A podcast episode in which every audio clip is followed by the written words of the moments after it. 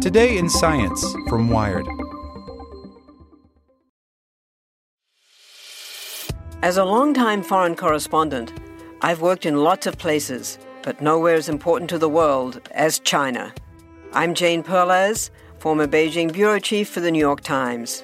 Join me on my new podcast, Face Off US versus China, where I'll take you behind the scenes in the tumultuous US China relationship. Find Face Off wherever you get your podcasts.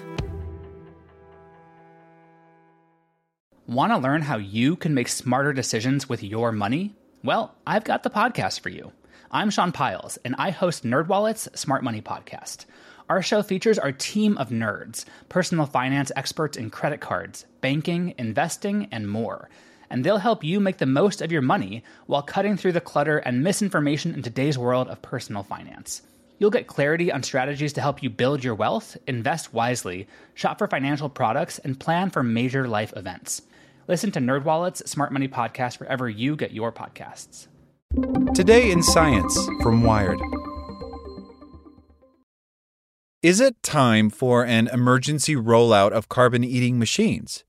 Facilities that suck carbon dioxide out of the air could be powerful weapons for fighting climate change. But their deployment requires a huge wartime style investment. By Matt Simon. This climate emergency pretty much demands that we dramatically and rapidly cut emissions, and there's no substitute for that. Full stop. But it also demands a technological revolution to reverse years of out of control emissions. The UN's Intergovernmental Panel on Climate Change says that if we want to meet the Paris Climate Agreement's most optimistic goal of limiting warming to 1.5 degrees Celsius above pre industrial levels, we have to deploy some sort of negative emissions technologies.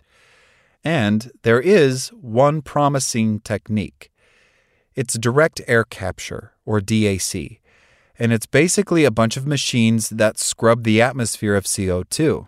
And surprise, the early versions of these facilities already exist.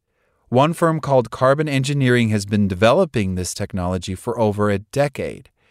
See, DAC facilities use these enormous fans to suck in air and that air then passes over these special plastic surfaces. And when it does that, it reacts with a chemical solution that sticks to the CO2, and then the air leaves the facility, but without the carbon. Okay, so what might a wide scale deployment of DAC look like? Well, in a recent paper in the journal Nature Communications, a team of researchers crunched the numbers and they're arguing that it's feasible for humanity to embark on a wartime style crash deployment of a global network of machines that sequester carbon. The lead author on the paper is Ryan Hanna. He's an energy systems researcher at UC San Diego, and he says, We think there's sort of a dearth of conversation generally, but also in the academic literature around emergency responses to the climate crisis. See, typically, climate scientists will run these big, complicated models to try to find the most economically optimal ways to decarbonize. Ryan Hanna says that envisions this very technocratic, manicured, highly granular transition, which doesn't really reflect the way transitions actually occur in reality. So Ryan and his colleagues sketched out an alternate vision. Imagine what would happen if humanity invested in DAC like we'd invest in another world war. The researchers broke their modeling into three parts. The first was an estimate of how much governments would need to pay for DAC plants. And this would include appropriating crisis level funding to pay private firms to build the facilities and to pay the companies for storing the carbon they'd be capturing.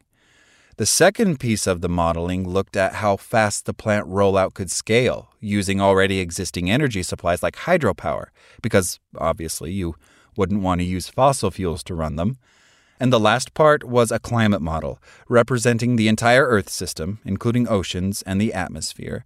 And this showed how global temperatures could change if a mass deployment of DAC facilities turned down the amount of CO2 hanging around in the atmosphere.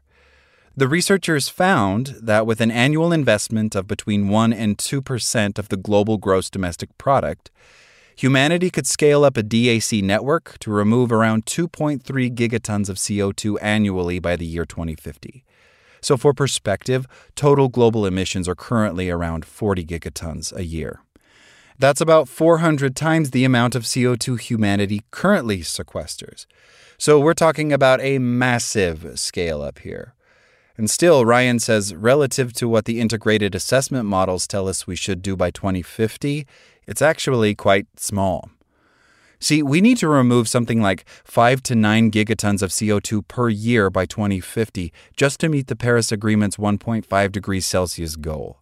And again, Ryan says what that tells us is that we need more than just a single means of negative emissions. So, for instance, we could also bolster wetlands and maybe plant trees to naturally sequester carbon.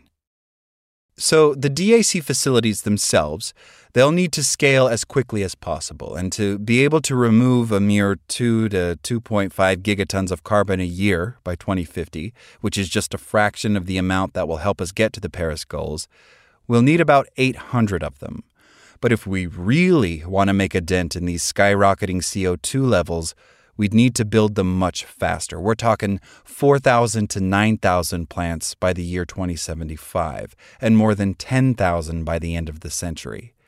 By then, theoretically, we could be sequestering up to 27 gigatons of carbon a year. Ryan says it shows, in effect, that you have a really long, slow, gradual scale up as the industry grows through 2050. Then, once it sort of grows to a massive size, then it's really easy to add a lot of plants quickly because you have this huge industrial base for the industry. But there are some important caveats to think about here because Ryan and his colleagues are modeling brand new technology that's just full of unknowns. Like, they have to make informed assumptions about how much energy these future plants might use because that'll tell us how much they'll cost to operate. And Ryan says the other big unknown is how the performance of the system would actually improve and how the costs of the systems would decline over time given firms' experience with building the technology. And we can't overlook the fact that global politics could make a mess of DAC's rollout. I mean, I can see it now. If all humans share the same atmosphere, why would one country pay to research and deploy the technology if their neighbor doesn't pay a penny? Brian Snyder says it's nice to approach things about climate change as if they're just technological problems. If we can get the cost right, if we get the technology right. Brian works at Louisiana State University as an environmental scientist, and he wasn't involved in this new work. But he goes on to say but they are inherently political problems, and we've got to solve that simultaneously. And while we're talking about it, we've got to give props to Ryan and his colleagues because in their paper, they call for help from political scientists to study the challenges of international cooperation on this. Okay, so I have another outstanding question. What do you do with all that carbon once you've captured it? I guess one option is we could pump it underground and seal it away forever. Economically, that's a bit of a nightmare because you're spending all this money to run the facility, but then just throwing the product away instead of selling it.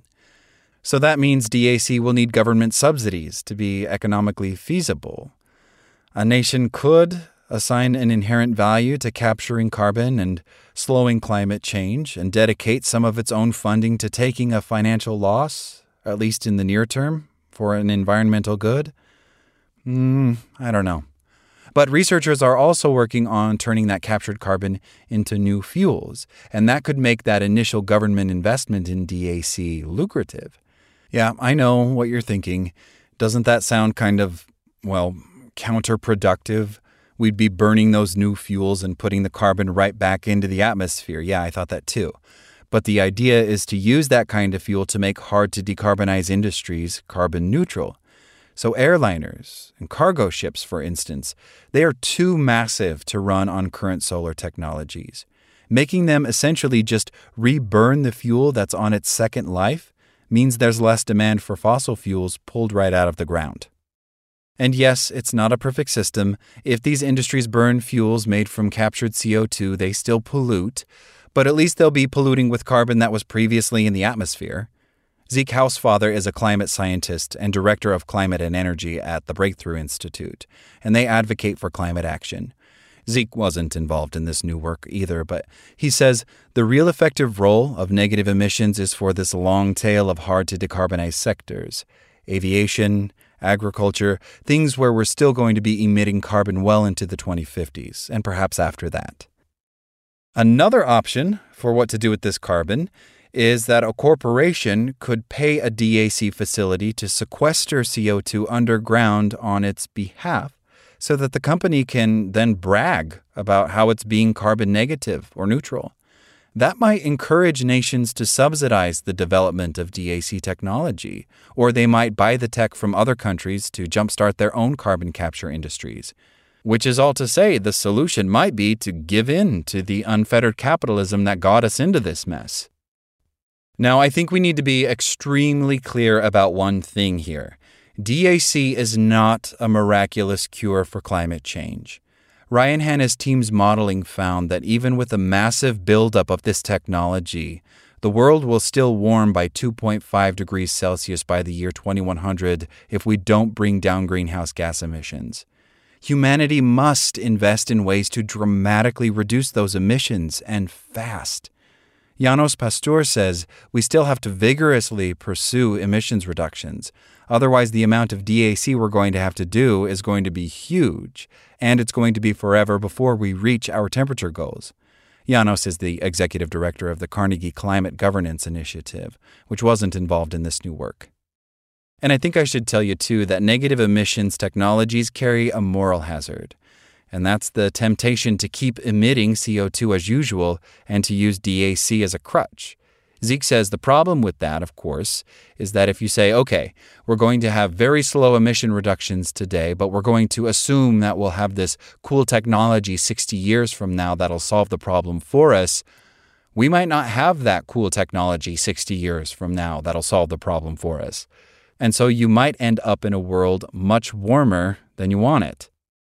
A wartime like deployment of DAC infrastructure that Ryan Hanna and his colleagues envision, that's going to cost a lot of money, all for a technology that we can't yet say for sure will actually be feasible at a global scale.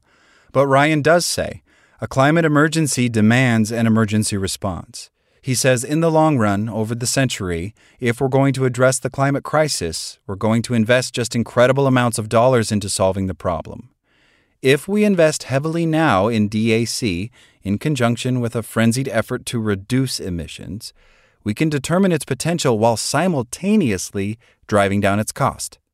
Ryan says that's a different mindset than I think conventionally what we're used to. Like what you learned? Subscribe everywhere you listen to podcasts and get more science news at wired.com/science.